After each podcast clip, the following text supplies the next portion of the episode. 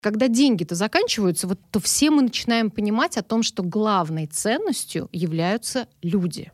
Конечно, сокращения будут. К этому нужно готовиться. Если каждое утро я просыпаюсь и смотрю в зеркало и понимаю, что я готов заниматься тем же, чем занимался вчера, значит, все хорошо. Задавайте себе, друзья, вопрос. В чем ваша уникальность?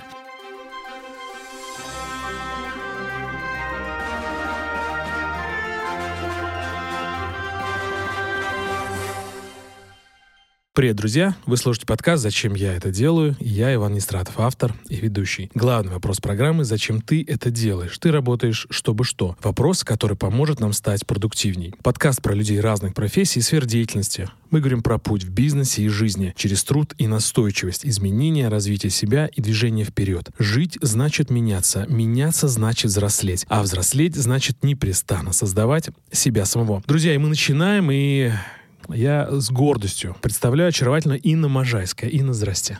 Здравствуйте. Инна, представлю вас, поскольку вы человек популярный, но все равно хочу ваши регалии, так сказать, вас представить. Инна Можайская, основатель HR-компании Можайская Executive, Headhunter и карьерный консультант. Это все про вас. Все про, все про меня. Скажите просто, а вот Headhunter и карьерный консультант, то есть вы а, ловите головы и консультируете эти головы? А, да, но это два разных процесса, поскольку клиентами в том процессе и в другом процессе являются разные люди. Если я ловлю ловлю, вылавливаю, отлавливаю и привожу их за веревочку, а, то тогда заказчиками являются, конечно же, компании, а, наши российские в основном, среднероссийский бизнес, мои клиенты. А если все-таки я консультирую, а, помогая им выстроить вот, этот, вот эту карьерную траекторию, тогда заказчиками являются топ-менеджеры.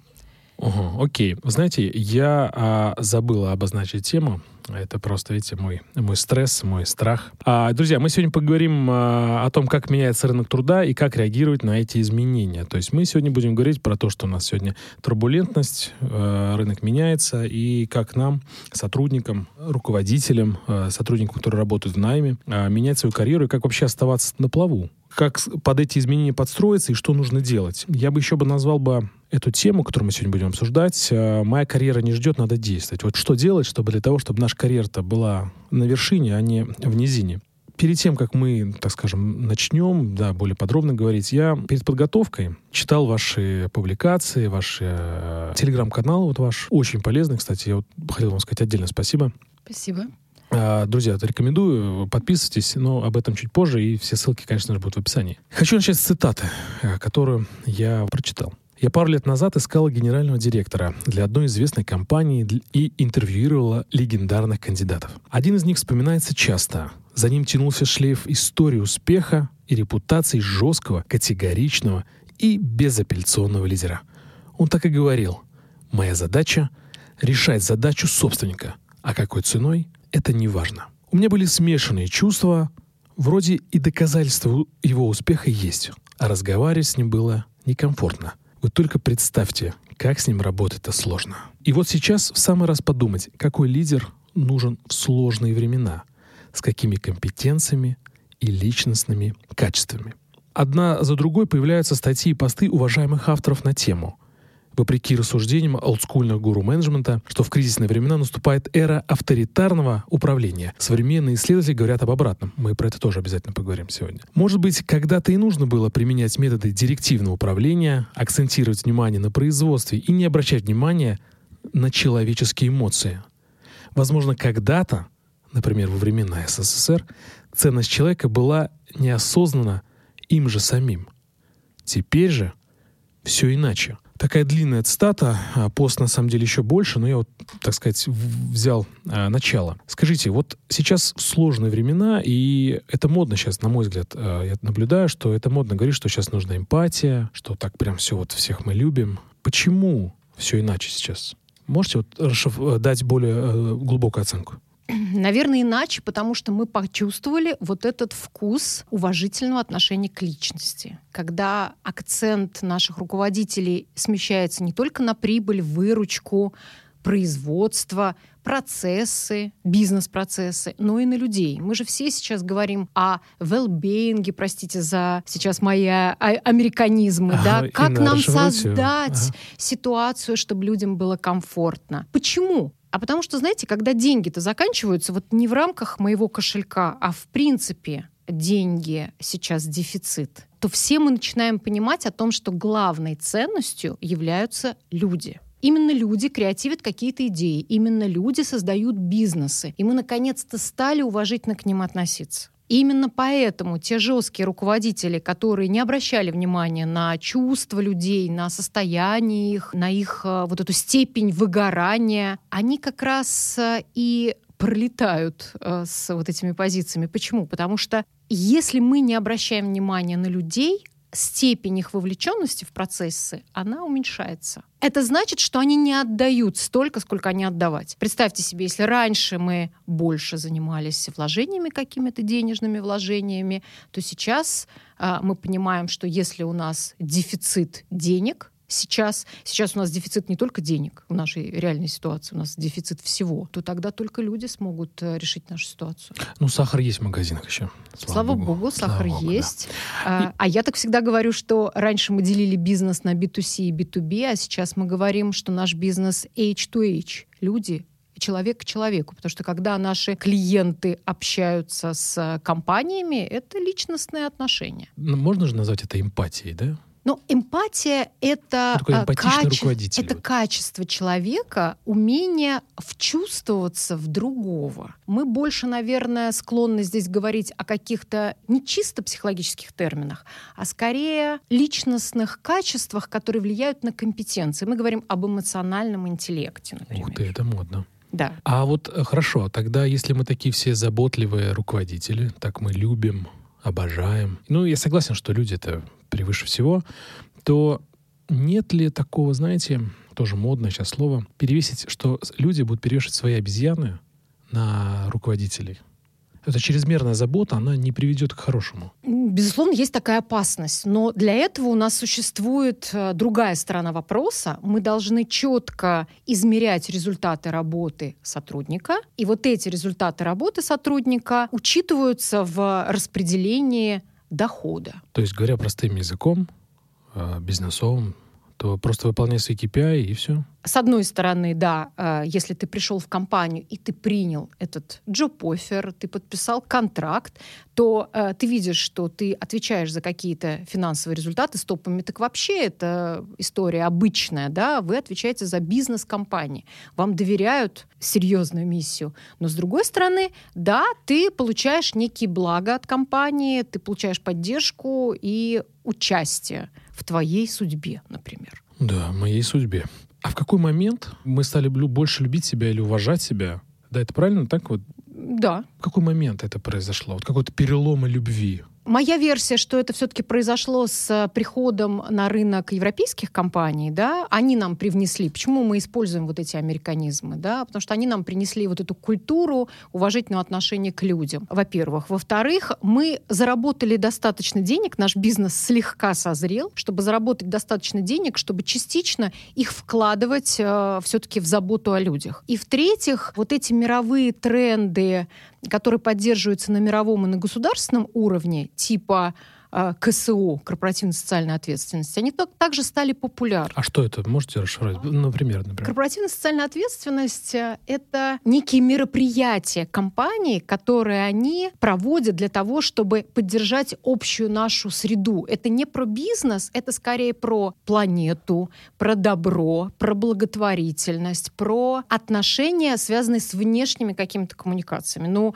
вы, например, знаете, что у нас есть градообразующие предприятия, которые в силу своего бизнеса, как Норникель, Северсталь, любой металлургический комбинат, он вынужден просто нехорошее слово вынужден загрязнять, да, но он э, стоит очень близко да. к тому, чтобы загрязнять окружающую среду. И если компания не будет тратить деньги на то, чтобы поддержать это, мы понимаем, что рано или поздно просто мы задохнемся в этой гаре и э, мусоре. Поэтому крупные компании с оборотами огромными, там, от 100 миллиардов и выше, они вынуждены часть денег использовать на охрану окружающей среды. И вот это регулируется сейчас не только мировым сообществом, но и нашим законодательством. Я понял, хорошо, спасибо. А давайте довернемся все-таки вот к, э, к любви к людям. Меня эта тема не отпускает. Когда, на ваш взгляд, а, авторитарный режим управления в наших компаниях, в российских, уйдет на нет, например, вообще вот? Э, реально ли вообще это? Вы знаете, все-таки Конечно же, отношение к людям в первую очередь формируется на основании ценностей собственника. И те собственники, которые сделали свой бизнес э, в 90-е годы, я думаю, что это те люди, которые, для которых а, вот эта среда выживания, она их провоцировала на то, чтобы а, все-таки и относиться не только к своему бизнесу, но и к людям таким образом. Ну, наверное, а, это уйдет Первое, в связи с естественной убылью, простите уж, наших э, э, великих компаний. Да, да, да. А второе, если они все-таки под воздействием мирового сообщества, а, экономической ситуации будут меняться, тогда какое-то время все-таки нам еще нужно для этих перемен. Ну, в конце концов, мы же вспоминали вот эти большие компании. А я уверена, что собственники уже иначе смотрят на бизнес, несмотря на то, что там все еще атмосфера не так, как какой-нибудь маленькой IT-компании или в дизайнерском бюро. Все-таки там больше авторитарного подхода, структурированного подхода, а, нежели чем в маленьких компаниях. Но это, наверное, невозможно сделать так все свободно и открыто. Все-таки нужно время для того, чтобы изменить вот это отношение, приспособиться. Мы говорили про Сирсталь, про Норникель. Ну, в цеху разве можно быть любовь к человеку, вот эта эмпатия? Э, мне кажется, любовь к человеку должна быть всегда. Неважно, в цеху ли она. Или, или в шахте. Там, вот или та... в шахте. А там до любви вообще в таких вот профессиях? А, мне кажется, что вы э, противопоставляете любовь каким-то э, каком, какой-то структуре бизнеса. Вот здесь возможно и то, ведь и другое. То есть, с одной стороны, у нас есть стандарты, нормы в компаниях по мясопереработке навещик колбасы ровно на 15 сантиметров навешивает колбасу на крюк. Это его структура. Я ни разу не видела, чтобы в компаниях, которые занимаются вот, э, вот этой мясопереработкой, на человека кричали, что он неправильно делает. Ему просто показывают, как это нужно сделать, пиктограммы рисуют, объясняют, обучают его, но это значит... И ведь этот процесс тоже означает, что компания с уважением относится к сотруднику. Поэтому любовь и обучение, любовь и структура выполнения его обязательств, например, его должностных обязанностей. Получается, что если исходя из ваших, а, вашего высказывания, что доверие и уважение приведет к лучшему результату, чем просто авторитарный режим? Конечно, потому что человек, который э, находится в атмосфере уважения, все-таки отдаст больше, я имею в виду своих сил, своих желаний, своих э, своей энергии, в конце концов, да, компании, которая э, к нему так относится. Ну, получается, он, наверное, с благодарностью будет просто отдавать им свое время, не ненавидя руководство, да?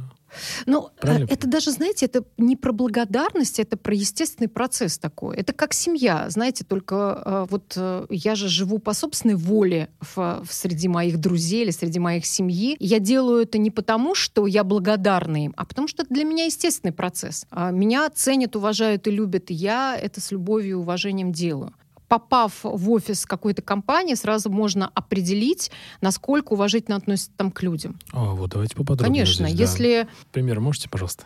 Я вспоминаю один пример. Можно я не буду называть компанию, просто потому что, наверное, этот пример не очень хороший. Давайте. А, я прихожу вместе с кандидатами к собственнику бизнеса, а мне личный помощник Э, вот собственника бизнеса говорит о том, что, вы знаете, к сожалению, наш э, визави задерживается на неопределенное время, поэтому вот 30 минут, 40 минут, а там уже сидит ряд топ-менеджеров, которые пришли на интервью с правой стороны, а с левой стороны сидят его сотрудники, которым также назначал встречу. И все немножко нервные, и все немножко чуть так, знаете, обижаются на всех. И мы понимаем, что, наверное, это интервью никогда не состоится, потому что я прикидываю, сколько человек он должен принять за это время. А он уже опаздывает там на 40 минут, условно говоря. Поэтому вот это такое не, неуважительное отношение к людям, а, и такая вот а, немножко агрессивная среда.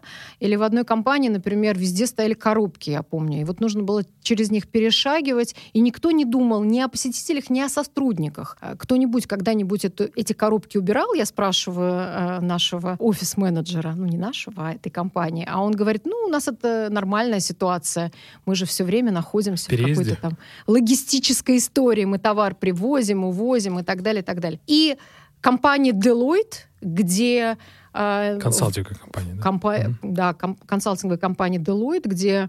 Или сейчас нельзя произносить вслух интересные иностранные компании, О-о-о. которые ушли с нашего рынка?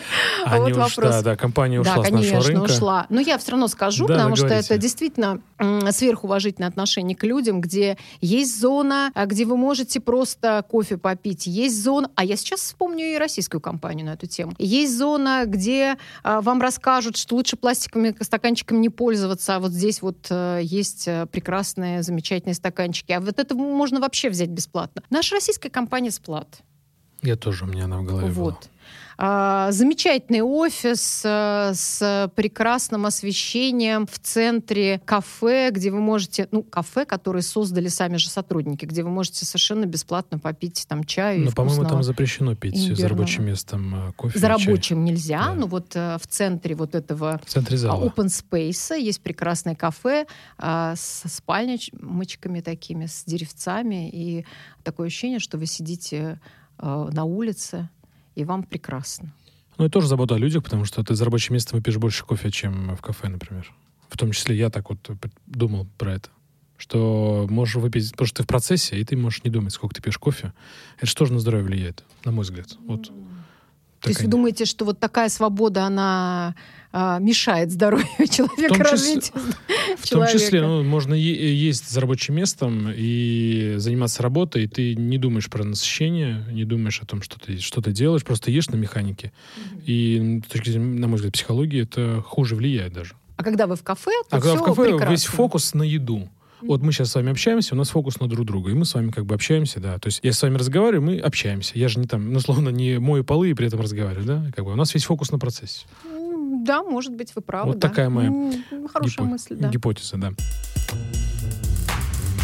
Инна, еще позвольте, я еще хочу вот одну цитату вашу зачитать. Каким нужно быть руководителем? Сейчас я бы сказала кандидату, не стесняйтесь быть человеком. Ведь именно такие лидеры, которые способны быть понимающими и поддерживающими, способны быть по-настоящему сильными. Что значит быть человеком? Это вот э, Можете вот дать более подробную расшифровку? Потому что прямо для вас, сейчас простите, для вас человек это там одна история, для меня человек там это там другая история. Вот что это за определение быть человеком? Но здесь я имела в виду, что проявлять э, человеческие качества. Я писала этот текст по поводу исследований, которые проводила КАПСИ, и который сделал вывод о том, что два таких важных качества для руководителя обеспечивали ему эффективность. Это сверхответственность и альтруизм.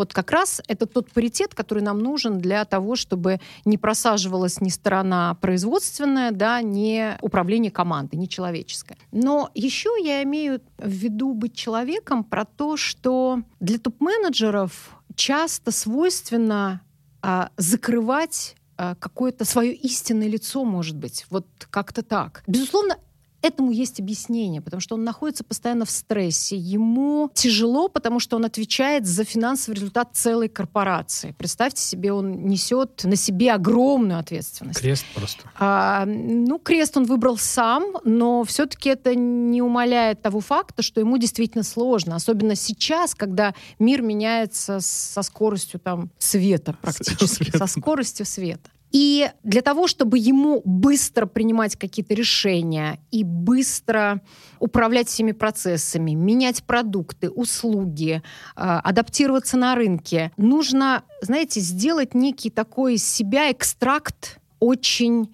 а, сильных качеств, которые помогают ему решить эти задачи, но никак не делают его теплым, мягким, личностно ориентированным быть человечным, вот, э, знаете, у меня, опять же, может быть, стереотип такой, что если ты слишком сильно а, как бы, ну, человек такой душа компании, рубаха парень, назовем это, да, отсутствие дистанции может хуже навредить, потому что э, не, не все люди могут принимать вот это, знаете, там, дружба с подчиненными, например, такая тоже история. Я все-таки имела в виду другое. Дистанция обязательно должна быть, особенно если это крупная компания, средняя компания. Но признать ошибку это человеческое качество. А сказать о том, что он расстроен, это человеческое качество. Вот я это имела в виду. А человек, который может сказать, что он расстроен или признать свою ошибку, этот человек для меня сильный. Публично признать или себе признать? При, публично в том числе.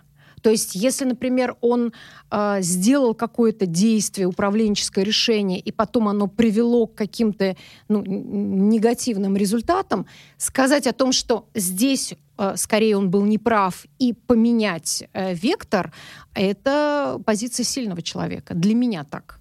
Инна, скажите, а вот э, раз он признал, два признал, даже так, а, чуть в сторону, а, мне кажется, сейчас шаблонно вообще говорю, но неважно. Или такого стереотипа, что раз признал, два признал, три, сколько-то раз ты признал, а потом тебе люди скажут, слушай, чувак, может, вначале подумаешь, потом будешь, мы потом будем делать, а? Ну, конечно, нам не хотелось бы брать топ-менеджера, который бы 25 тысяч раз ошибся. Ну, не, ну, например, там раз в квартал, может, какая-то ошибка, раз в год. Ну, то есть понятно, что счет ошибок нет, ну, понятное дело. А все-таки доля его эффективных решений должно быть в разы больше, чем а, каких-то ошибок. Это априори. Но вот сейчас, в связи вот с такой сложной ситуацией, когда мы меняемся на, прям-таки на, на глазах, все меняется, мир меняется, принять решение, пусть э, неправильное, важнее, чем совсем не принимать никаких решений. Понимаете, о чем я? Важнее... Давайте, да, давайте чуть-чуть раскроем эту тему. Эффективными являются лидеры, которые способны быстро действовать. И неважно, правильно, неправильно, ну, проверять гипотезы вы имеете виду. Я еще раз повторюсь, mm-hmm, все-таки да. важнее, чтобы э, доля правильных решений было, конечно же, больше. Но а кто не ошибается? Мы же все люди. Тем более у нас каждый год ситуация, которой раньше не было. Пандемию мы раньше не переживали. Сегодняшнюю ситуацию с 24 февраля мы не переживали. Такое количество санкций на нас никогда не сваливалось. Ошибаться может каждый. Другое дело, что если человек, топ-менеджер в данной ситуации, совсем не принимает никаких решений, это плохо для бизнеса, потому что бизнес а, во-первых, бизнес стоит на месте, во-вторых, люди смотрят на него и спрашивают, а, что делать-то нам-то. Только ты уважаемый генеральный директор, знаешь, где рай. Мы не знаем, где рай. Покажите нам его. Лидер ведь тем отличается, что он знает, куда он ведет. Лина, а вот э, вы говорите лидер и генеральный директор. А ведь, наверное, это же всегда разные же люди в основном. Может, мы просто иногда слушаемся генерального директора, потому что он генеральный директор. Есть понятие, конечно же, неформального лидера. А, это не очень хорошо, если неформальный лидер не занимает какой-то статус определенный. Это значит, что он будет э, двигать в свою сторону команду. И все-таки в идеальном раскладе, в успешном бизнесе лидером является человек, и который обладает этими лидерскими качествами, эмоциональной составляющей лидерства, то есть он может контактировать с командой легко и свободно, и люди за ним идут. Кроме того, он и статусно, я бы сказал, даже и интеллектуально он лидер. То есть он знает, куда идти. Он четко ставит задачи. Он понимает, а, как нужно действовать в той или иной ситуации. Я бы даже еще сказала так, он еще и немножко коуч. Потому что он не просто дает указания, а он задает вопрос, а ты сам-то что хочешь? Насколько твои желания совпадают с желаниями э, нашего собственника? Насколько твой путь совпадает с дорогой нашей компании? И если это совпадает, то тогда ты с нами по пути. Поэтому лидер э, для нас это человек и эмоциональный, и интеллектуальный, и статусный. Он должен быть э, он один должен быть. Он должен в трех быть один. лицах. Един в трех лицах. А, очень понравилась ваша фраза «быть интеллектуальным лидером». А, можете чуть подробнее рассказать «быть интеллектуальным лидером»? То есть быть эмоционально выше, наверное, неправильное слово, но быть эмоционально умнее, что ли, да, или быть... Э, вот можете вот Ну вот, знаете, это да. не про эмоции. Это все-таки действительно знать как. Интеллектуальный лидер для меня — это человек, который знает, как делать который прошел уже путь, у него есть достаточно навыков, достаточно и профессиональных навыков, как мы говорим, hard skills, и soft skills управленческих навыков. И он действительно знает, куда идти. Он знает, где рай.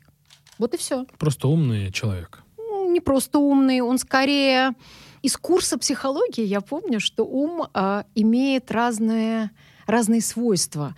Э, ум — это же и глубина, и системность, и аналитика, и эрудиция, и широта, и все что угодно. Вот эрудиция как раз про широту. Мне кажется, здесь про интеллектуального лидера это тот, который может и про причинно-следственные связи, и про аналитику, и про эрудицию, про все.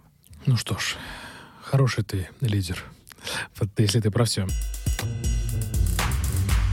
Я хочу вот спросить вот вас как профессионала.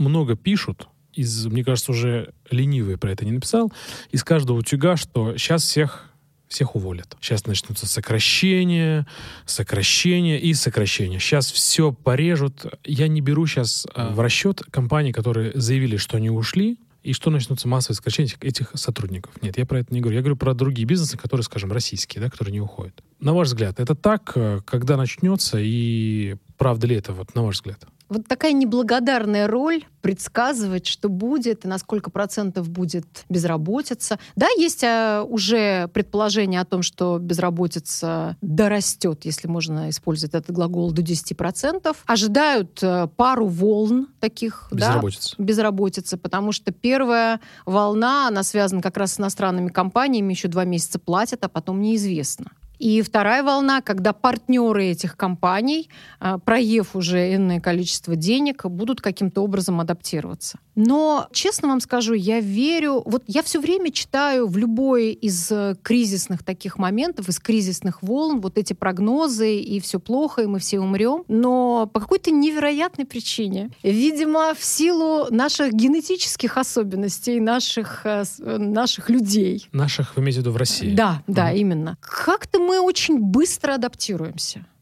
И вот такого ужаса-ужаса не случается. Конечно, мне хочется верить, что мы и в этот раз выстоим, адаптируемся. Сегодня только по радио я услышала, что первая сделка проведена за рубль в год, э, был э, сдан э, некое, некое пространство для стартапа, некого производства и так далее, и так далее. Помните, как в кризисные времена обычно там за доллар, за фунт, за рубль в разных странах создавали такой прецедент, когда предприниматели могли стартовать свой бизнес. Поэтому, ну, наверное, я очень верю в то, что наши люди адаптируются. Наши люди, я здесь имею в виду не просто про наемных сотрудников, я имею в виду здесь предпринимателей и бизнесменов. А вы думаете, что нас всех пронесет? Нет, конечно, сокращения будут. К этому нужно готовиться. Но это не значит, что мы должны э, лечь на диване, сложить руки и ждать, когда э, вот все остановится. Безусловно, каждый человек может не просто остановить свою карьеру, а может ее э, скорректировать в зависимости от ситуации. И если каждый немножко скорректирует ситуацию, уже будет хорошо. Вы очень правильно сказали, что скорректировать ситуацию в карьере.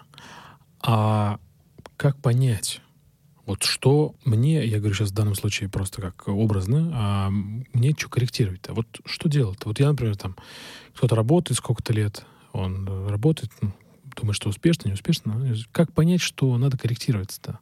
Вот где тот сигнал, тот позыв на корректировку?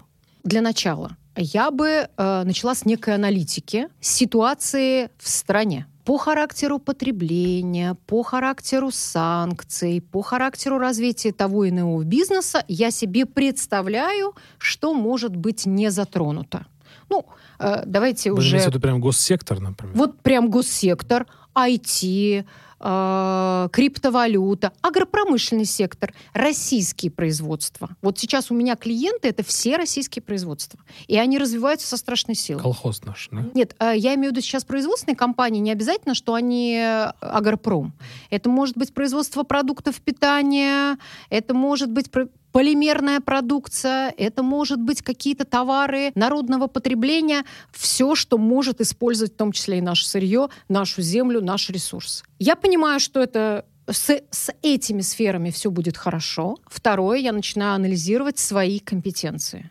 Есть такое понятие у карьерных консультантов переносимые навыки. Вот что я могу перенести с точки зрения моего прошлого опыта на будущий опыт. Например, вот э, не очень хорошо у нас сейчас с ресторанным бизнесом, а я являюсь управляющей розничной сети ресторанов, либо каким-то, не знаю, управляю отдельно стоящим рестораном. Я понимаю, что, ну, не очень будет все хорошо, но при этом я хороший, а, управленец, второй, я автоматизировал все процессы, и я понимаю, а каких IT-процессах, о каком софте, о каком программном обеспечении может пойти речь. И если, например, некая компания IT-компания разрабатывает свое собственное программное обеспечение, а это сейчас очень важно, то я могу как человек из мира ресторанов сказать, что нужно этой сфере. Я управленец, я знаю клиента, я знаю все бизнес-процессы в этих ресторанах. Это значит, что мои компетенции можно перенести в совершенно другую сферу в IT-сферу, например. Вот понимаете, я про понимаю, что я да, говорю, да, да. да. Ну и самое это главное, а, здесь э, нужно обучаться постоянно, Потому что, как э, вы помните, да, в «Алисе в стране чудес», если я быстро бегу, это значит, что я стою на месте. Здесь нужно в два раза быстрее бежать для того, чтобы успеть за развивающимися технологиями. Уж войти то точно. А вы говорите учиться. Я с, с вами согласен. А учиться-то чему? Как себе сказать, чему тебе надо учиться? То вот есть... когда я понимаю, что я хочу, ориентируюсь на мир, на ситуацию с бизнесом. Когда я оцениваю свои важные для меня компетенции, еще очень важный момент. Я оцениваю свои желания и свои стильные стороны. После этого я уже понимаю, чего мне не хватает. Знаете, у японцев есть такое понятие, как икигай. Это что-то такое из сферы такого тотального счастья. Знаете, тотально счастливый человек — это тот, который находится вот в этом сочетании четырех составляющих. Что я хочу, что я умею, что нужно миру и про мои ценности. И если мы перекладываем этот икигай на нашу ситуацию, я оцениваю, какие у меня компетенции есть, что я хочу в будущем, за что платят деньги и что нужно человечеству что для меня важно и что человечеству важно. И если я вот это, вот это пересечение найду, это будет э, прекрасная карьера. У Стивена Кови есть прекрасная фраза, э, что успешная карьера — это сочетание таланта, страсти и совести. А совесть здесь при чем? А совесть про это ценности? как раз про ценности, да. За последнее время огромное количество кандидатов приходит ко мне на консультацию и говорят, только не табак, только не алкоголь, только не убийство животных и так далее, и так далее. То есть это про ценности. И огромное количество сейчас топ-менеджеров, которые, переваливая за 45, осознают, что не деньги правят миром, а скорее их их состояние счастья. Их наличие, безусловно, они приходят с какой-то финансовой подушкой, но хотят вложить эти деньги во что-то более ценное для себя. Они выбирают хобби в качестве своего бизнеса. Они не идут э, в найм. Или они идут, если в найм, то совершенно другое направление. Ну вот э, такая история, когда вы говорите э, в 45 с деньгами э, хочет э, что-то другое. Правда ли это, что это когда уже денег много, и уже не, нет нужды зарабатывать. То есть как бы ты уже заработал, тебе достаточно. Вот эм, очень условно это понятие «денег много». Есть люди, которые э, владеют э, собственной квартирой, имеют машину и даже не имеют дачи, и считают, что у них денег много. Есть люди, которые имеют кучу бизнесов и не считают, что у них много денег. Это, знаете, про постные щи и э, жемчуг, да, история. Поэтому здесь, наверное, вопрос в том, достаточно ли ощущение достаточности денег. И если человеку достаточно, очень часто, как мне приходит на консультацию топ-менеджер, который говорит, я уже все заработал. Под этой фразой они понимают, что моя семья не нуждается, особенно мужчины используют эту фразу, да, отложены деньги на образование детей, есть э, тот минимум, который позволяет им, э, не знаю, существовать безбедно на какой-то уровень дохода, и, может быть, у них есть какие-то либо сбережения, либо какой-то ну, пассивный доход, как сейчас говорят. И тогда он уже может дополнительные какие-то ресурсы вложить э, в то, что ему нравится делать. По, работа по кайфу. Работа по кайфу, собственный бизнес. Еще, знаете, они как говорят, сделать что-то значимое, за что потом будет не стыдно. Оставить Либо... след в истории. Помните, как э, фильм «Замечательный мне бы в небо»? Когда э, наш герой Клуни увольняет бывшего сотрудника, клерка, и помогает ему обрести себя повторно. Он же спрашивает, вы бы хотели, чтобы вами дети гордились? Он говорит, конечно, хотел. А что вы такое можете сделать, чтобы вами дети гордились? И вот, э, вот эти люди, они хотят, чтобы ими гордились. И он сам, в первую очередь, и их дети. Если мы э, немножко так опустимся на землю, да, вот, например, разберем какой-нибудь пример а, обычного а, менеджера, например, из а, не знаю, можно ли назвать компании, которые уйдут, ну не суть, не буду. Про это, это компания общепита. Вот этому сотруднику как себя оцените, что ему делать? Чем меньше навыков, тем человеку, конечно же, проще. Чем он моложе, тем ему проще и он гибче. А сложнее топ-менеджеру сложнее руководителю, у которых есть набор уже состоявшихся не просто профессиональных качеств и управленческих качеств, но у него логически выстроенная карьера. Конечно, он э, если мы говорим о вот этой известной компании в общепите, если он управлял этой сеткой, то, собственно говоря, его купят дороже, если он пойдет в такую же сеть э, кафе, ресторанов, общепита, тоже. общепита э, в нашу российскую.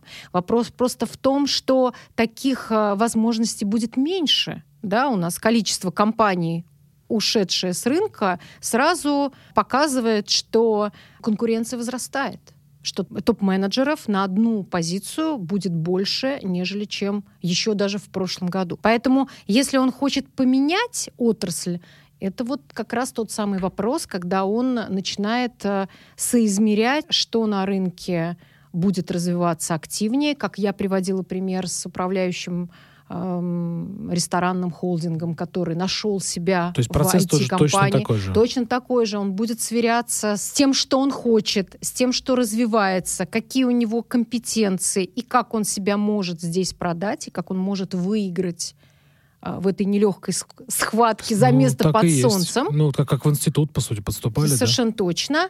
А второй карьерный трек, как мы говорим красиво, Модно. А, это все-таки консалтинг. Ну, мы это все карьерное консультирование, правильно? Нет, так? нет, я имею в виду, что а, профессионалы уходят в консалтинг, они официально не являются безработными, но они уходят в частичную занятость. То есть они консультируют другие компании, Фриланс. как им сделать открыть бизнес, да.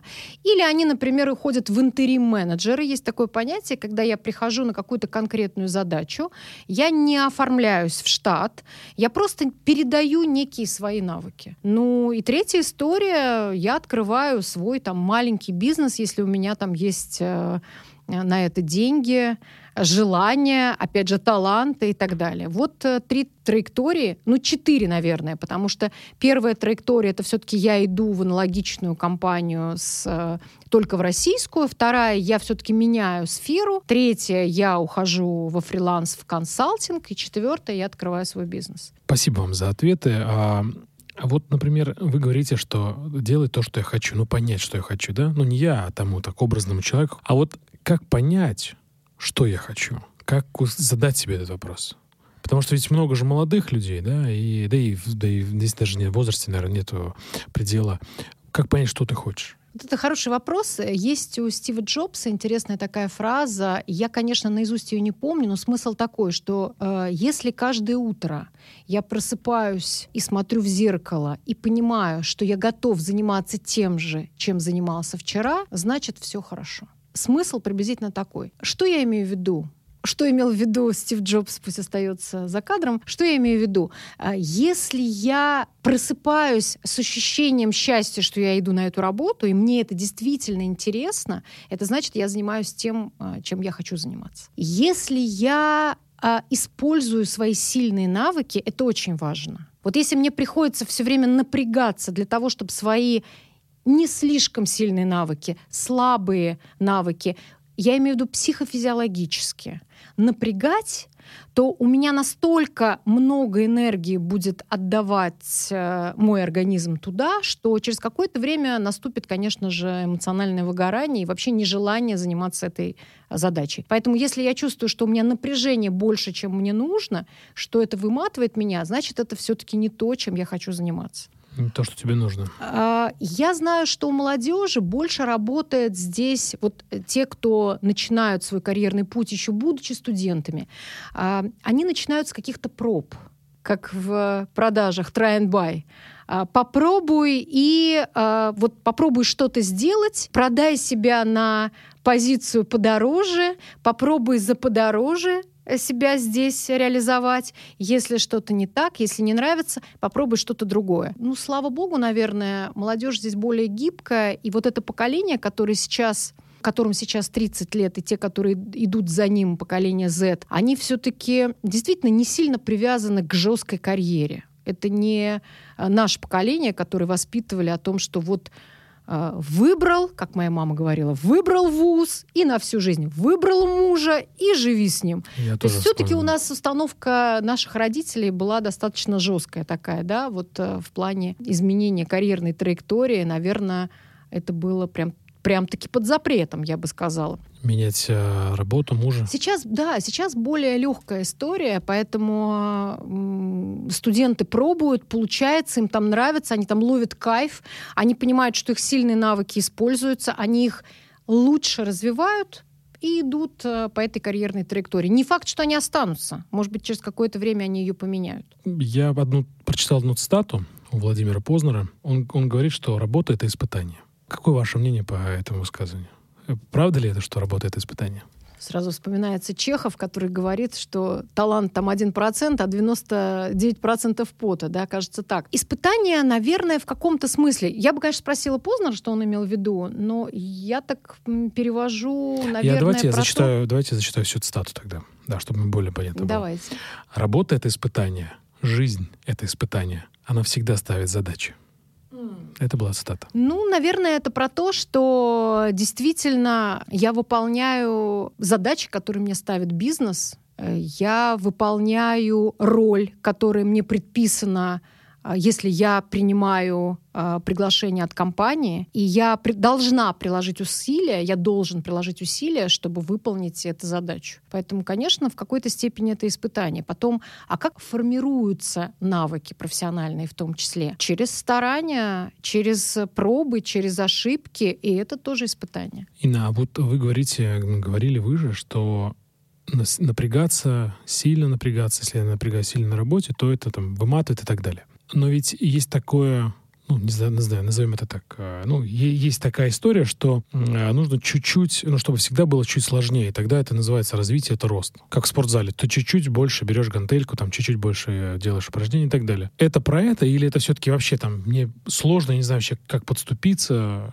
про что вот это вы говорили? Выйти из зоны развития, да, да и ну. выйти из зоны комфорта в следующую зону развития. Все-таки для меня важно самочувствие. Наверное, я там в глубине души все-таки осталась психологом. Для психологов ведь нет понятия правильно, неправильно. Есть понятие хорошо мне с этим или нет. Поэтому для меня, если я напрягался, ряд усилий провел, но при этом у меня есть чувство, что я это сделал, это круто, я удовлетворен собой, вот тогда это про развитие и про выход из зоны комфорта, про зону ближайшего развития Выгодского. А если я при этом напрягаюсь, но мне не интересен результат. Я это делаю, потому что э, я нахожусь под страхом увольнения, потому что у меня нет другого выхода в этой ситуации. И, кстати, я здесь действительно трачу больше энергии. Вот тогда для меня это не про э, успешную карьеру. Это тогда про, для меня это про насилие. Насилие над собой. Я наблюдаю такую историю, что я наблюдаю такую картину, что много людей занимаются нелюбимым делом. Это же, наверное, то, что вы говорите, это про любимое дело. Про то, что я делаю то, что я люблю. Делаю то, что любишь. Получается, что люди, которые не любят свою работу, они занимаются насилием над собой. И это приведет к выгоранию. А дальше-то что? Вы сейчас про это говорите, а я как раз думаю о том, что тренд-то сильно поменялся за последнее время. И, кстати, вот этот тренд поменялся, наверное, на фоне пандемии, потому что прессинг был настолько тяжелый, да, сверху, с внешних каких-то сигналов, что люди действительно стали ценить э, не просто свое здоровье, но и свое время. То, что я наблюдала, например, в конце прошлого года, это то, что топ-менеджеры принимали офер, выходили в компанию, месяц-два работали, понимали, что не по ценностям это не их компания, не по отношениям внутри, ну, собственно, это, э, эти отношения не базируются на ценностях, ни характер работы их не устраивал, и просто уходили. Они не думали не про резюме, которое у них, как раньше мы говорили, испорчено. Два месяца проработал, испорчено резюме. Они не думали не про имидж, для них ценнее было собственное время. Поэтому, да, есть люди, которые вынуждены работать на нелюбимой работе. Но я вижу, во-первых, их все меньше и меньше. Второе, это особая категория. А, может быть, вы слышали что-то про такую ценностную теорию Константина Харского, что есть четыре типа Нет, я не слышу. Э, личности Расскажите. по ценностям — это виталисты, эмоционалы, материалисты, идеалисты. Для разной категории людей какие-то ценности играют большую роль вообще в их жизни, не просто в их карьере, но и в жизни. И вот виталисты, как раз слово «вита» живу, это как раз те люди, которые могут работать на нелюбимой работе, но потому что для них самое главное это просто жить. Вот они там работают, потому что они получают зарплату, они ни на минуту больше не задерживаются, они встали и ушли, они обязательно выбирают работу э, с, рядом с домом, с минимальным количеством загруженности и так далее, и так далее. И вот для них, наверное, карьера — это вообще пустой звук. Эмоционалы, конечно же, выбирают приятный коллектив, ощущение счастья на работе от вот, этого, от, от вот этой коммуникации. А материалисты, конечно же, все меряют деньгами. И опять же, они тоже могут работать на нелюбимой работе какое-то время, если им за это достаточно много платят. Помните, как был такой вопрос рекрутеров. Если вам будут миллион рублей в месяц платить, вы будете уборщицей работать?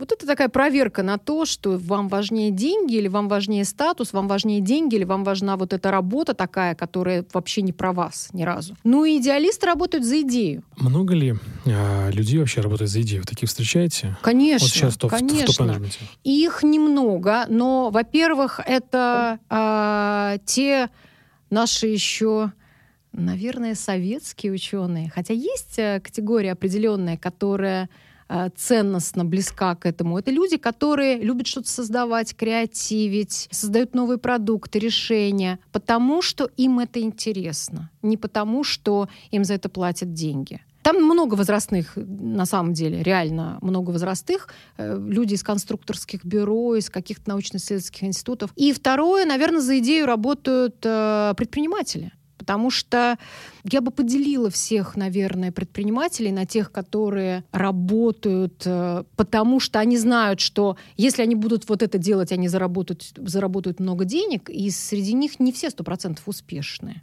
А половина как раз те, которые не думают о конечном э, финансовом результате. Они думают про то, что они улучшат мир. Они создают некое решение, услугу, продукт. И это здорово. Смотрите, как сейчас много на рынке социальных предпринимателей там, а, в общем-то, вложения это достаточно серьезные, но при этом выхлоп может быть минимальный но они работают, потому что им интересно изобретать новые кресла для инвалидов, а, не знаю, какие-то соцсети для пожилых людей, для того, чтобы они знакомились там. Тиндер для взрослых? Вот-вот-вот, да. И действительно есть такие социальные проекты, они достаточно сейчас активно развиваются. Окей, хорошо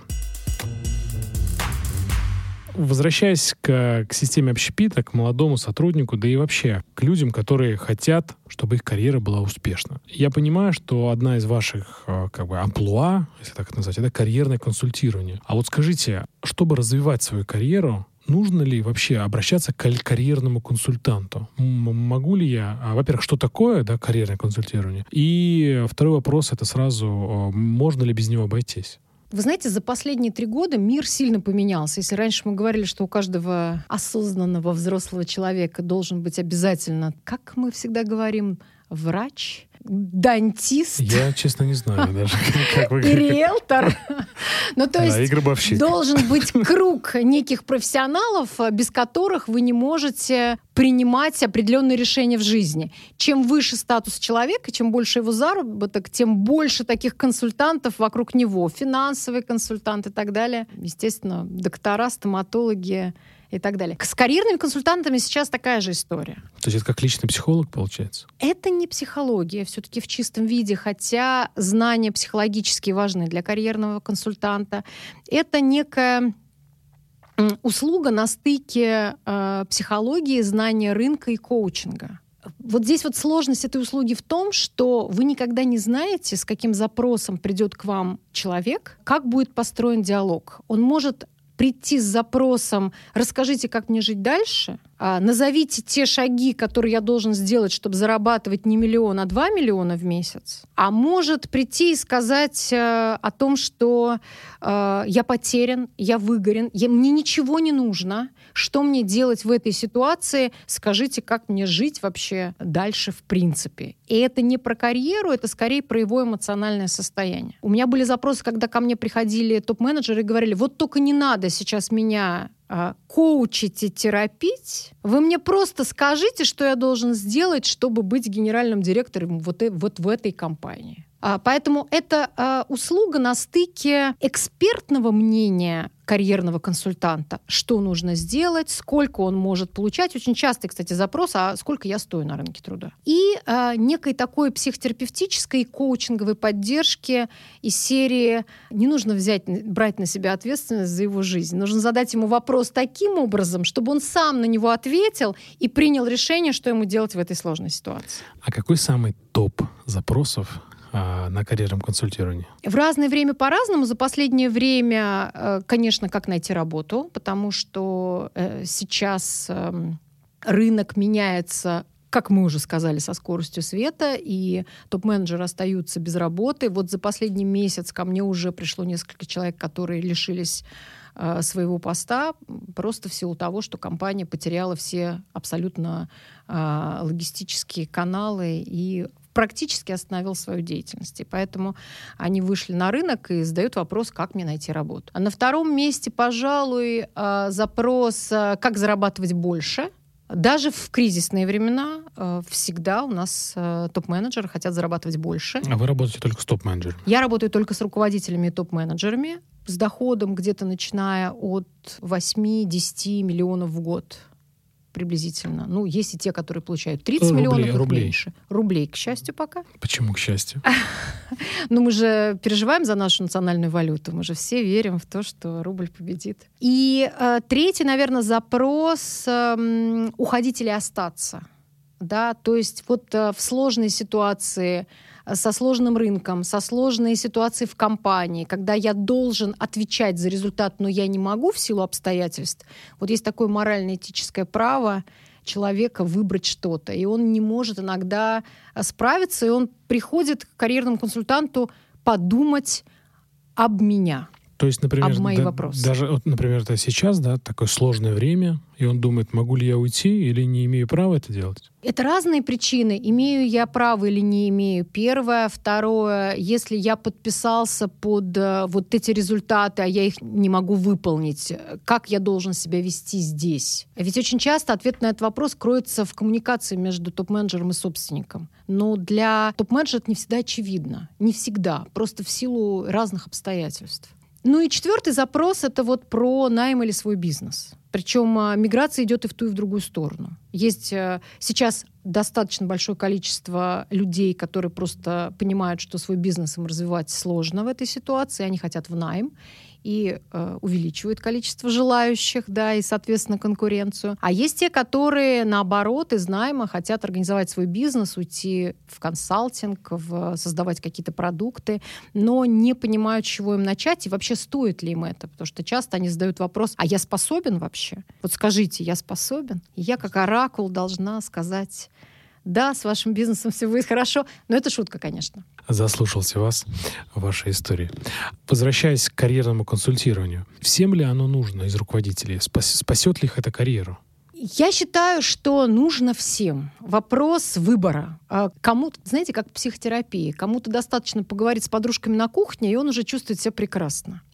А кому-то нужно прям пойти к профессионалу и э, поработать э, на предмет своей, своей проблемы. Кто-то осознает, что не так, кто-то не готов это принять или осознать. А ведь карьерный консультант это не психиатр, который ставит диагноз и выписывает лекарства. Это не что-то такое просто постыдное и не просто сложное. Это скорее специалист, который помогает, поддерживает, развивает, включает свет, потому что иногда а, топ-менеджер не видит дорогу, потому что там темный туннель, нету света. А если я помогу ему этот свет включить, если я ему укажу эту возможность, укажу этот ресурс, то для него а, какие-то вещи станут проще, очевиднее. Он пройдет этот путь короче и безболезненнее.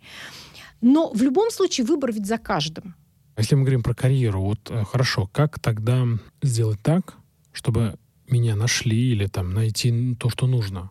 Ведь, наверное, если мы говорим про топ-менеджера, то, наверное, вряд ли он на HeadHunter заходит, да, и... Ну, не вряд ли, но в большей степени, наверное, это какие-то рекомендации, хантинг. Вы сейчас имеете в виду, как быть найденным топ-менеджеру для того, чтобы я его продала? В том числе, Это все-таки обратный процесс. Вот смотрите, если я консультирую топ-менеджера, как ему продаться, я работаю сейчас на него. Это не значит, что он не станет моим кандидатом. Может, завтра у меня случится какая-то заявка, и я скажу, боже, какое счастье, совпадение, только вчера ко мне приходил этот прекрасный финансовый директор, завтра я его продам. Аллилуйя, заработаю на том и на том. Но а если мы говорим отдельно про Executive Search, это все-таки история немножко другая. Да, я рассказываю на консультации, как быть найденным. И сейчас, наверное, два важных правила работают на рынке. Достаточно давно уже работают. Не сейчас, а может быть последние года три. Во-первых, резюме для топ-менеджера имеет второстепенную роль как бы мы не хотели, как бы мы его не причесывали, не прилизывали, делали шикарные фотографии, все-таки репутация идет первой. И если мы про этого топ-менеджера знаем самые волшебные слова, э, рекомендации его из его профессионального сообщества, то его резюме имеет вторичную уже роль. Причешу я фотографию переделаю, напишу что-нибудь о нем более э, ценное. У нас, например, э, главные технологи, технические директора, так они вообще до сих пор не научились резюме писать. И нормально им, если они уникальные специалисты, так почему бы нет? И второе правило, не важно, сколько людей знает этот человек. Важно, чтобы как можно больше людей знало его. Поэтому нетворкинг — наше все. Если человек выступает на конференциях, ну хотя бы участвует в, конфер... в конференциях, обменивается визитками, э, слушает подкасты, оставляет там комментарии, э, вместе со своими, ну не знаю, там профессиональными э, коллегами, где-то пьет чай, ходит в клуб и так далее. Это значит, что количество людей, которые его знают и могут порекомендовать, оно в геометрической прогрессии растет. А значит и воронка, у нас тоже воронка, как и в продажах, воронка предложений, она расширяется. И, конечно, если я ищу кандидата на доход э, от 10 миллионов в год, э, Первое, что я буду делать, э, конечно, я не пойду в HeadHunter, хотя сейчас я скажу о HeadHunter чуть позже отдельно. Я имею в виду ресурс, да, как онлайн-агентство HeadHunter. А я буду спрашивать из этих компаний, из которых мне нужен, из этих сфер, из которых мне нужен кандидат, а может ли, вы, э, может ли кто-то его порекомендовать. Если мне нужен человек э, с доходом э, в 20-30 миллионов в год, так я, может быть, и рекомендации не буду искать. Я буду просто тупо искать информацию о нем в Гугле и в Яндексе. Я совершенно точно найду потому что такие люди, они явно где-то плохое слово наследили, в хорошем смысле слова, о них что-то написали. Оставили информационный Оставили след. Оставили информационный след, совершенно точно. Про HeadHunter э, что хотела сказать? Конечно, сейчас в связи с тем, что у нас э, ряд соцсетей, признанной экстремистской организацией, мы не можем там делать правильные посты для развития своего профессионального бренда, нам приходится использовать более понятный ресурс. Поэтому а, вот за последний месяц в HeadHunter появилось а, достаточно много интересных резюме. И я вот этим ресурсом стала пользоваться. А до этого вы не пользовались, да? Ну, скажу так, что, конечно, те люди, которые мне нужны были, их там не было. Их там было крайне мало, так скажем. LinkedIn, рекомендации. Вот это мои были э, инструменты для поиска. Ну и, конечно, в силу того, что у меня вот э, давно уже есть такое сообщество кейс-клуб, это значит, что э, я могу обратиться, в принципе, к любому нашему участнику, и он мне порекомендует кого-то, кого мне хотелось бы найти. А часто рекомендации работают? Да, конечно. Рекомендации а, работают хорошо. Инна, а вы знаете, я всегда, у меня есть представление, что карьерное консультирование — это когда я прихожу и меняю работу. Или это просто, условно, как врач не обязательно лечиться, просто профилактика? Это действительно как э, поддерживающая услуга. Я скажу, что э, ко мне приходят э, в 50% случаев, когда действительно человек либо ищет работу, либо действительно уже остался без работы. Я сказала, что это действительно самый популярный запрос, как найти работу. Или как зарабатывать больше. Все, я здесь уже все выжил, все, что мог. Но в 50% случаев это разные истории.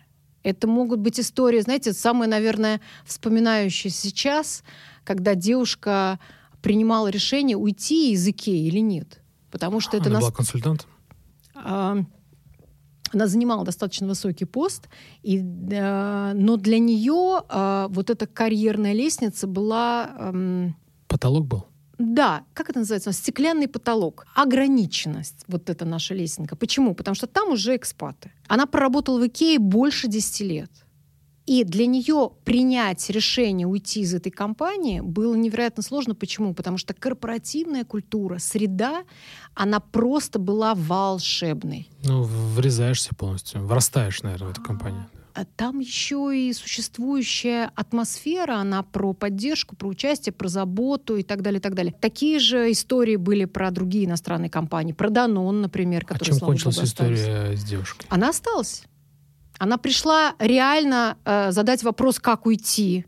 И мы с ней действительно решали вопрос, а какую она проблему решает. И сравнивая, что ей важнее, остаться в этой корпоративной культуре, в этой среде, или получить э, больший статус и больше денег, она пришла к выводу, что Икея ей дороже. Икея, к сожалению, ушла.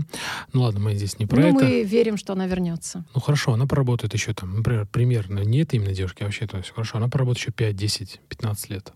Потом уже будет еще сложнее уйти, она же не сможет всю жизнь Да, конечно. Но я выполняю запрос, который актуален здесь теперь. Я не могу думать за нее через 5 и 10 лет.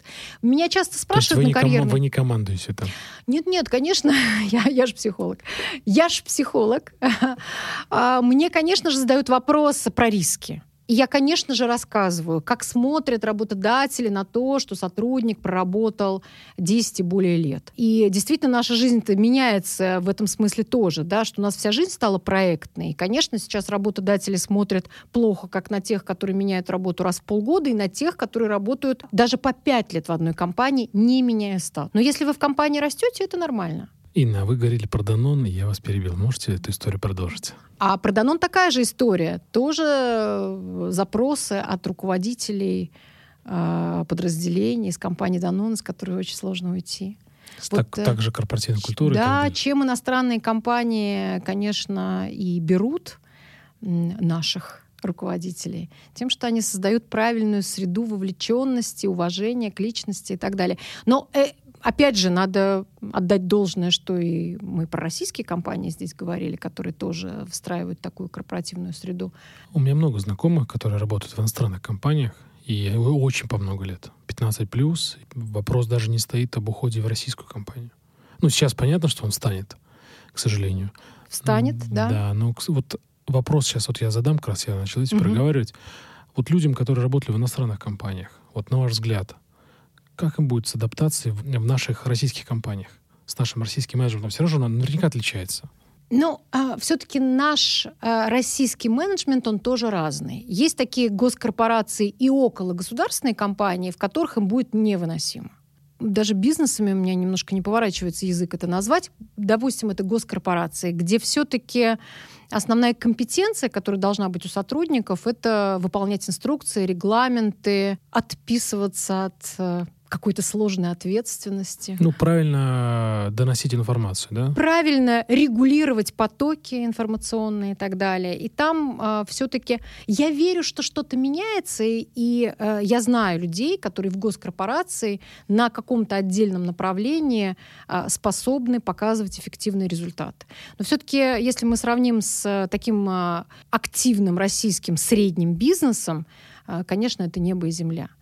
Есть э, компании, которые стремительно изменяются, э, выдают много разных продуктов, э, изменяют ситуацию на рынке. Это, как правило, небольшие, небольшие компании с каким-то инновационным продуктом.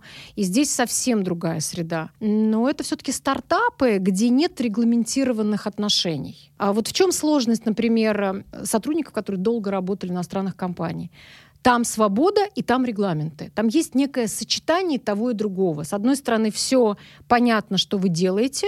С другой стороны, вас ценят, уважают и спрашивают ваше мнение. Наверное, аналог, аналогов э, в российской компании не так уж и много. У нас либо э, свобода, спонтанность и отсутствие любых регламентов, либо все зарегламентировано жестко, и, в общем, там менеджеру важно встроиться в этот сценарий.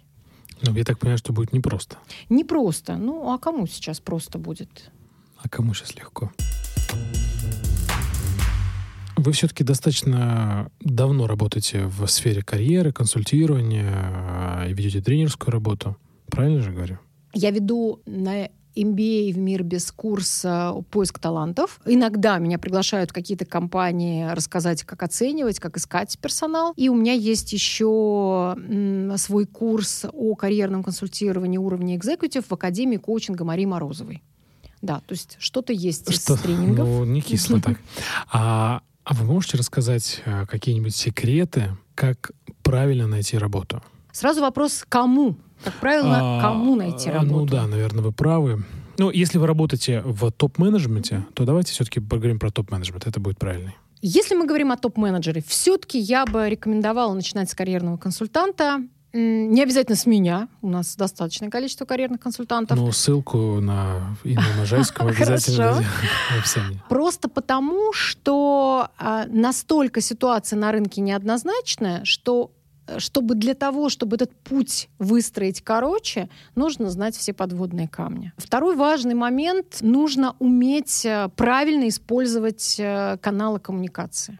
Вот опять же, они меняются, и здесь очень очень зависит, э, те каналы коммуникации, которые должен использовать топ-менеджер, зависит от его ожиданий. Если он хочет получить работу в очень узкой сфере, да еще на большой доход, там в 20 миллионов, например, в год, то это точно точечные ходы когда он использует свои связи, профессиональные контакты, он точно совершенно бесполезно, ему бесполезно свое резюме открывать на HeadHunter. Если все-таки это руководитель э, или топ-менеджер средней российской компании, то, конечно же, он может использовать любые онлайн-агентства, LinkedIn, который мы все-таки мы им продолжаем пользоваться.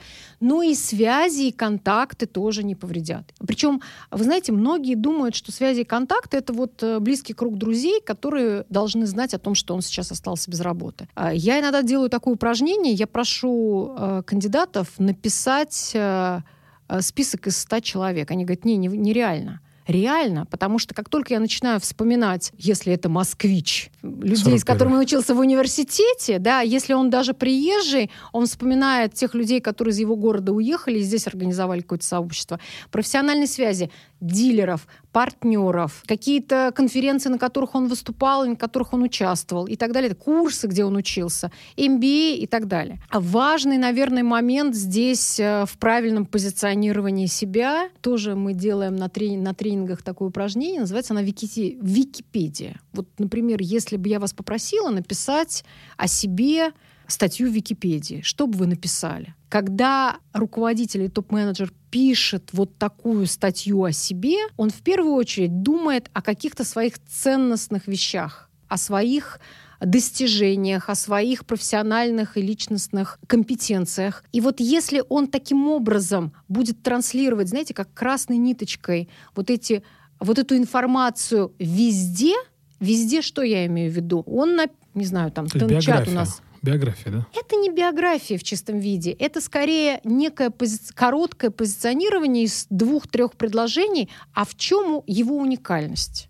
Вот я финансовый директор, а в чем моя уникальность? А у меня был такой опыт выведения на IPO компании. А я генеральный директор, а в чем моя уникальность? А я два стартапа сделал, довел с идеи до реального воплощения ну, и чем, до создания нового в продукта. В чем моя уникальность и задать себе этот вопрос? И если я эту уникальность знаю, я уже буду про это писать и говорить а, в собственном позиционировании. Если я выступаю на конференции, я про это скажу. Если я звоню своим друзьям и говорю, слушай, э, ну вот проект здесь у меня закончился, хочу новый проект, я вообще-то тот самый товарищ, который, ты помнишь, я же создал новый бизнес с нуля, я же вывел на рынок новый бренд, я же вывел компанию на IPO, я же создал вот такой технический продукт или решение. Следующее, он будет о себе писать где-то мы пока не знаем, что мы будем использовать, но, наверное, мы можем использовать здесь Яндекс Дзен, Тенчат. Вот, кстати, одна из наших новых сеточек, которая активно развивается, соцсетей.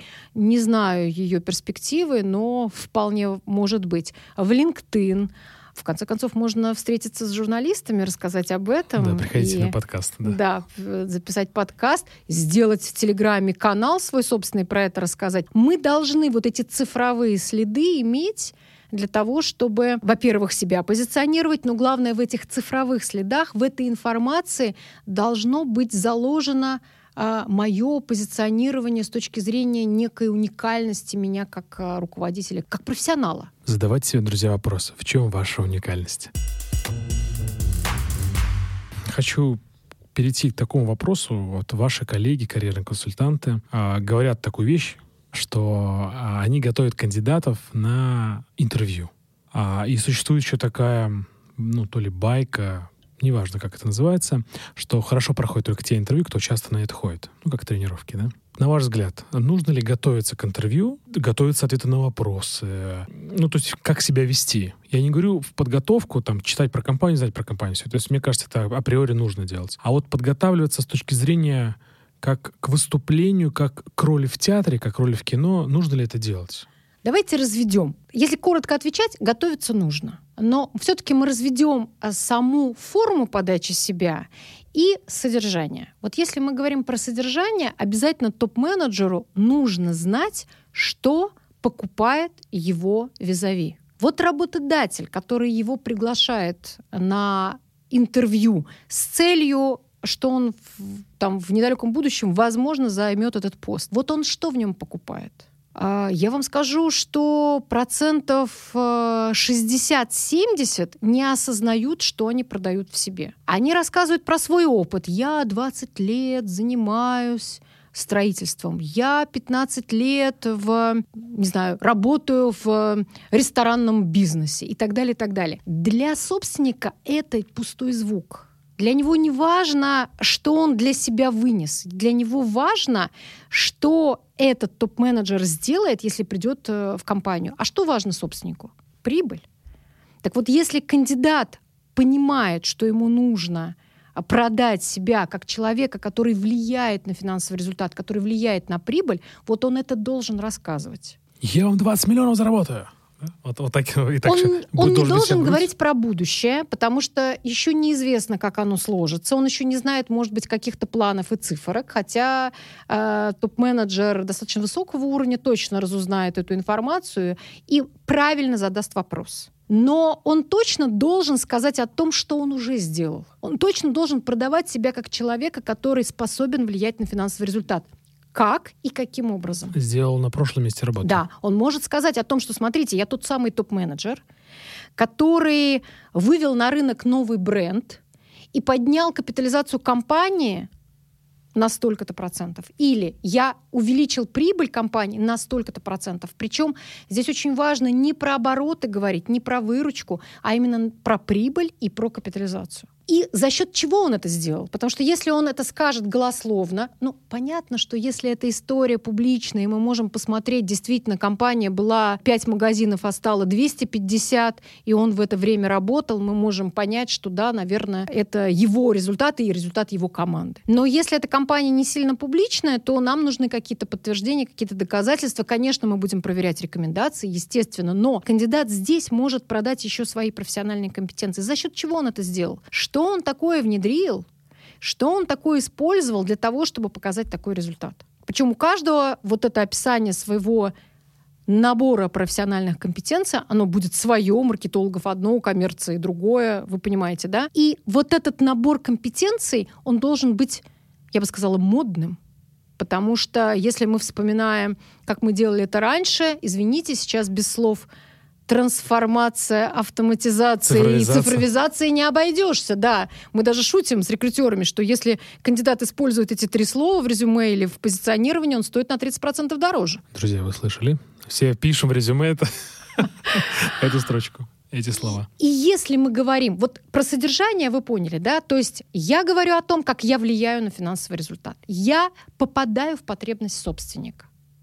Иначе никак. Вы не продадите себя, если вы не попадете в его потребность. Если же мы говорим про то, как себя позиционировать, конечно, люди живые, человечные, спонтанные, открытые, ценятся больше. И вот здесь э, палка о двух концах. Если я все время прохожу интервью и уже заучно отвечаю на вопросы, это можно интерпретировать как э, неуправляемость, неоткрытость, нежелание делиться какими-то тонкостями. В силу того, что конкуренция-то большая, перед нами проходит целый поток топ-менеджеров на какие-то позиции, то любая такая нескладуха, что ли, да, любая такая неконгруентность, как психологи говорят, да, когда человек вроде топ спонтанный, который бизнес развивал, а говорит заученными фразами. Вот эта неконгруентность, она трактуется не в пользу ну, кандидата. Ну, любое сомнение, да? Да, и несоответствие одно с другим. Топ-менеджер должен быть всегда в партнерской позиции. Он должен говорить, естественно, опять же, когда мы с вами говорили о том, что сильные люди способны открываться, способны признавать свои ошибки. Конечно, этот топ-менеджер не должен говорить, вот здесь я ошибся, и там я ошибся, и вот здесь вот все плохо было, и здесь меня выгнали. Конечно, нет. Но если я говорю о своих успехах, но говорю в какой-то момент о том, что вот здесь, к сожалению, наше мнение с собственником разошлось, я вот настаивал на этой ситуации, он просил вот это сделать, и вот здесь мы не нашли общего языка, это скорее говорит о его позиции, о его силе, нежели чем о его слабости. А вы говорите про, э, про модные компетенции. Что это за модные компетенции? Ну, про модные это как раз вот цифровизация, автоматизация, трансформация это, бизнеса. Это Если... скорее э, слова, ну, там, компетен... не компетенции даже, это ну, то, что, то, что, то, что через, проходит через этого руководителя. Ну, смотрите, если да. мы говорим про директора по маркетингу, конечно, если он рассказывает о том, что он э, автоматизировал процесс, что он на основе базы данных принимал какое-то управленческое решение э, с целью отправлять отправлять смс-сообщение каким-то клиентам или нет, если он внедрил систему лояльности. Вот это про модные профессиональные компетенции. Если мы говорим про а, IT-директора, естественно, мы знаем, что это тот человек, который цифровизировал и автоматизировал практически все. То есть даже э, филиалы и э, у меня, я помню, была такая, такой запрос от э, компании медицинской, которая проводила исследования с помощью медицинских, э, медицинского оборудования. Данные из медицинского оборудования подгружались в общую систему и анализировались. И вот эти данные, они служили основой для маркетинговых решений, для управленческих решений. То есть любое взаимодействие с клиентом проходило через эту историю. Ну, вы получаете чек в, не знаю, в X5 Retail, в перекрестке, и вы видите, что вы там уже посчитаны, записаны, все ваши баллы, бонусы, вы можете этим расплачиваться. А маркетологи уже думают, что вам предложить. Вам что в приложение кидать? Какой продукт? Пеленки, распашонки или помидоры с огурцами? Ну, то есть все должно быть цифровизировано. Поэтому вот модные компетенции — это про то, что сейчас востребовано. Те инструменты, которые сейчас востребованы. Инна, а, спасибо вам большое сегодня за беседу. Было очень приятно, полезно, ну, для меня уж точно. А вот уже в завершении, что бы вы вот посоветовали кандидатам, которые сейчас ищут работу? Там совет на все времена. Хочется прям таки сказать, не опускать руки, а, все проблемы в наших головах, не отказываться от планов, а только корректировать их, корректировать под ситуацию и быть оптимистом. Потому что только, только оптимисты могут выиграть в этой ситуации. Те, которые ничего не ожидая, просто живут. Ничего не ожидая, принимают какие-то решения для того, чтобы развиваться и в плане карьеры, и в плане собственной жизни. Очень проницательно, очень приятно. Инна, большое вам спасибо, что пришли. Было очень приятно. Спасибо, Иван. И надеюсь, э, что нашим слушателям понравится, и мы можем, сможем что-нибудь пообсуждать. Друзья, э, не забывайте подписываться, ставьте оценки и комментируйте, пожалуйста, и делитесь с друзьями в социальных сетях. Поверьте, им это нужно. Ну что же, это был подкаст «Зачем я это делаю?». Я Иван Истратов, и со мной была сегодня очаровательная Инна Можайская. Друзья, пока-пока. Всем до свидания.